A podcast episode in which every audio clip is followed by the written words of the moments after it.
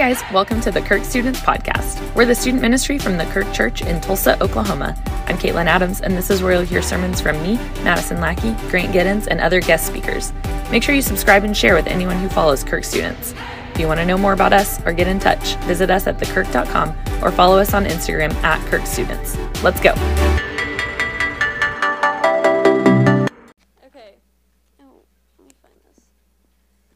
We're gonna be reading in Isaiah eight twenty two. If y'all wanna flip to that. Um, okay, so I'm talking about hope in the darkness, um, which is it's gonna be kind of sad for a second, but then it'll get good, I promise. Um, so it won't be sad the whole time. Um, but so we're gonna read from eight twenty two, Isaiah eight twenty two. Um, it says, And then they will look to the earth, but behold distress and darkness, the gloom of anguish, will, and they will be thrust into thick darkness. So, um, this is a whole lot of bad going on. Um, the prophet Isaiah has come to this town and is explaining what it looks like, sounds like, and feels like to be turned away from God completely. Um, and what is insane about reading the Bible, this amazes me every single time, is that this is exactly how I feel. Like every time I know that I'm not fully leaning on God, Isaiah words it exactly how I feel. And that is just crazy to me. So let's just talk about that real quick. Um, but so this is what it feels like to be turned away from the God, the God that knows everything. The reason why we turn away from God is because of the unknown. We're scared. We're scared of what we don't know is going to happen. But turning away from the all knowing because we are scared of not knowing doesn't really make sense.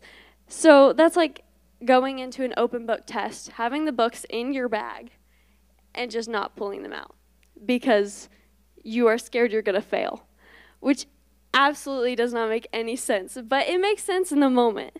It makes sense when we're sitting there in the darkness, we turn away because we are scared. Um, so I was in this place of being lost. And um, I grew up in a very Christian household, and I've just grown up in the church, and I'm very blessed to have that experience. Um, so I've never fully found myself losing hope in God, losing hope completely that He's just not there. But I have found myself not completely trusting Him. And I was thinking about it. I was like, what, what does this mean? What am I feeling? And I came to the conclusion that it's not that I don't have hope in God, it's that I don't have hope that He has anything good for me. It's that I don't have hope that He's going to bring me out of this darkness, that I'm supposed to stay here. And that mindset is painful. That you're just supposed to stay in this darkness, lost from everything, just helping everyone else out of the darkness. That is the most painful mindset ever, and I don't want any of you to ever think that. Um, so, over, okay, it was like, I don't know, beginning of last year, um, my best friend started to have suicidal thoughts and was just in a really bad place. And um, therefore, I was right there with her. I was helping her in any way that I could. And um, so, therefore, whenever she was happy, I was happy. And whenever she was so sad and so stuck, I was stuck. And, um, and so I tried my very, very hardest to help her out of that. And as doing doing that, I put away myself. I didn't care what feelings I was having. I just cared about her. So my whole identity was in her. And I was okay with that. So she started to get better. Um, she started to improve. I was so proud of her in every way possible. Um, and then this summer rolled around. And uh, she was in Florida with her family and uh, her family was driving back, and her cousin and her aunt, or four of her cousins and her aunt, got in a car wreck, and um, her cousin and or one of her cousins and her aunt um, passed away in that car wreck.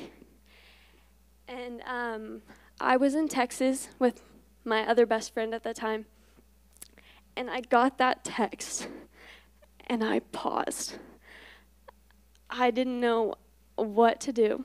I was just paralyzed because the girl that I put my whole identity in, in building her up, has been broken down again. And that hurt me so much because I knew that we were going to have to start over. I knew that all that stuff that was good, building her up, was gone. And that scared me because I didn't like where I was whenever I was helping her. And so that scared me so much.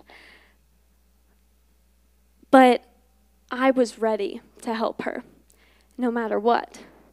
And the thought of being in that darkness again scared me.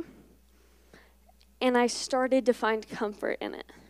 I started to find comfortability com- yeah, in that in the darkness because I had been there for so long.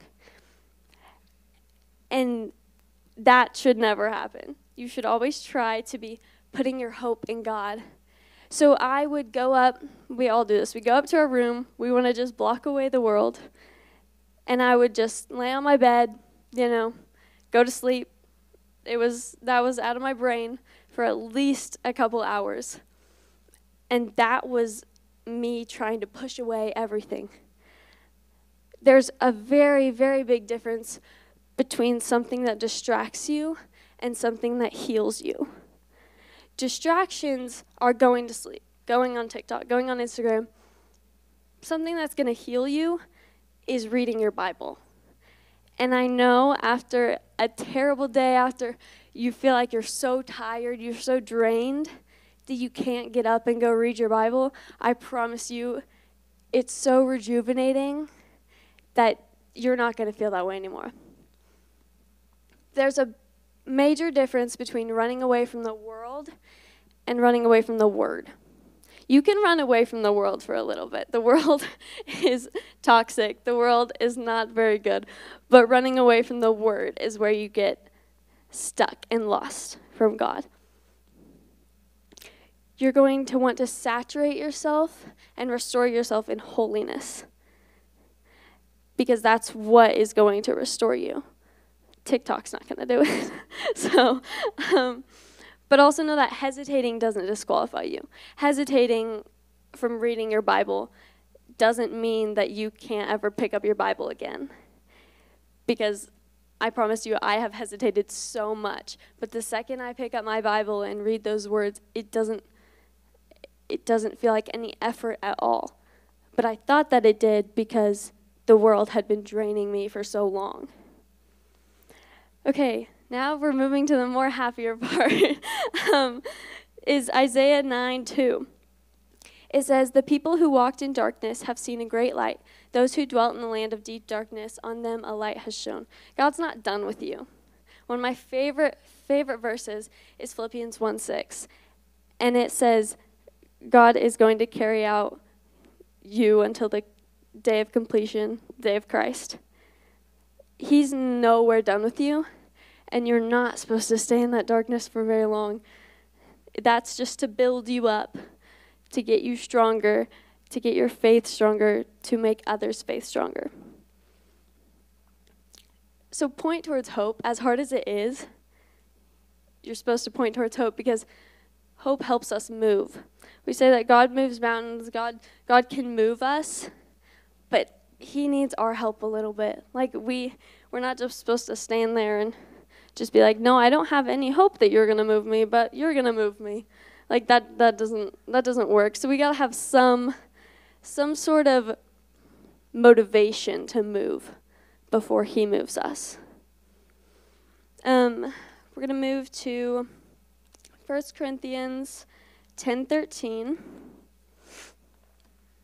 Okay it says, let me find it, hold on. Okay, no temptation has overtaken, uh, no temptation has overtaken you that is not common to man. God is faithful, and he will not let you be tempted beyond your ability. But with the temptation, he will also provide the way of escape that you may not endure it, or that you may be able to endure it. Sorry. Um, God's going to give you trials, but only because he knows you can do it and he knows that you'll come out of it. He's going to give you hardships because he knows you're able. He knew that Noah was able to build an ark to save all of his creation. He knew that Shadrach, Meshach, and Abednego's faith was so powerful that it could overthrow King Nebuchadnezzar when they walked into that fire. He knew all those people were so capable to carry out those stories, and he knows you're capable to carry out yours that he has already written for you. He's not conflicted or confused on what he has written for you. He, there's no question in his mind that you can do it. You are not supposed to be alone in this. As much as God says, Yeah, you can do this, but you can only do it with my help. You can only do it with God's help. He's not saying that you can do it alone because we are nowhere near that. You have to do it with Him, faith, and you. Those are the three things that can get you through trials. You cannot see change unless you seek God. You're not going to see anything unless you seek God. And there's a different big difference between looking and seeking. Looking for God's holiness is looking for the answer that you want. Looking at just the top layer. Seeking is see, is trying to see the answer that God wants for you the answer that God has already written for you, which is where we need to look because if you're just looking the whole time, you're going to think that God has abandoned you, and He most definitely has not. Um, 1 Chronicles 4 9 says, Oh. It says, Jezebeth was more honorable than his brothers, and his mother called him his name um, Jezebeth, saying, Because I bore him in pain. Good things come from pain. They do. And it is very, very, very, very hard to see that. Um, and it's hard to see that even whenever you're out of the darkness, even you're not lost anymore it's hard to see all the good things that have come from it because you just remember all the stuff that you went through, all the terrible, terrible things that your brain was doubting. But good things do come from it. And I have this, okay, my brain thinks in analogies, so I have an analogy for this. So um, in gymnastics, whenever I did gymnastics, um, we would have ankle weights on. And um, we would do um, like high knees or split jumps with the ankle weights on. I was like, this is the stupidest thing ever. Like, this is not going to work. This is not helping me at all. Um, but the second I took those ankle weights off, I like my split jumps were so straight and 180. Like, I was like, whoa feel so much lighter and like I actually got better. I actually got better from this. Maybe my coaches do know what they're doing. Um, but like good things do come from pain even if we don't see it. And that is so important to remember. Um, and so we're going to go to another scripture, uh, Colossians 1:17. This says, oh, where? Oh. And he is before all things, and in him all things hold together. God is the author of our books. And if we're scared to turn the page, we need to remember that we know the one who wrote it. We're scared to read the next line because we don't know what happens. But the one who wrote it is right in our hearts. He knows us fully and He knows what we're capable of. We're not in control, but we know the one who is. And finding peace in that will get you through anything. It will make the pain bearable, and it'll make the darkness lighter. Um, there are things that we won't figure out on this side of heaven, and we need to be okay with that. And I know, like, especially for me, that is so hard to come to peace with that I don't know everything um, and that I don't know my future. That is so difficult for me to be okay with, but that's what's best because I don't think I'd do very good with my life if God just said, "Here's here's the path that you're on. Here's everything that you're gonna do." I'd mess it up. I would probably be like, "No, that's not what's what best for me. So I'm not gonna do that." Um, which is good right, that He doesn't give me my whole path to go on. But um, there are things that we won't find out, and we need to find peace in that. And as soon as we do, as soon as we give up control everything will just, there'll be a weight lifted off your shoulders because all that pressure of your whole life won't be on you. So, there isn't a true answer on getting through the darkness, and I don't like that there isn't one answer, but the ultimate goal is finding hope in God finding hope that God knows how to move you, and finding hope that there is more for you out there. Because there most definitely is. There's most definitely is lives that you have left to impact, and you're going to impact them in so, so many good ways. Maybe even ways that you don't even see. Um, there are trials that are bigger than us, but they will never be bigger than God. I just think of like God created this whole world, this whole universe. Nothing can be bigger than Him. That is just insane for me to think about. But um, so nothing can be bigger than God, and trials may hurt, and they they we may not get better at them, but our faith grows and our faith in God grows, which makes the trials less painful.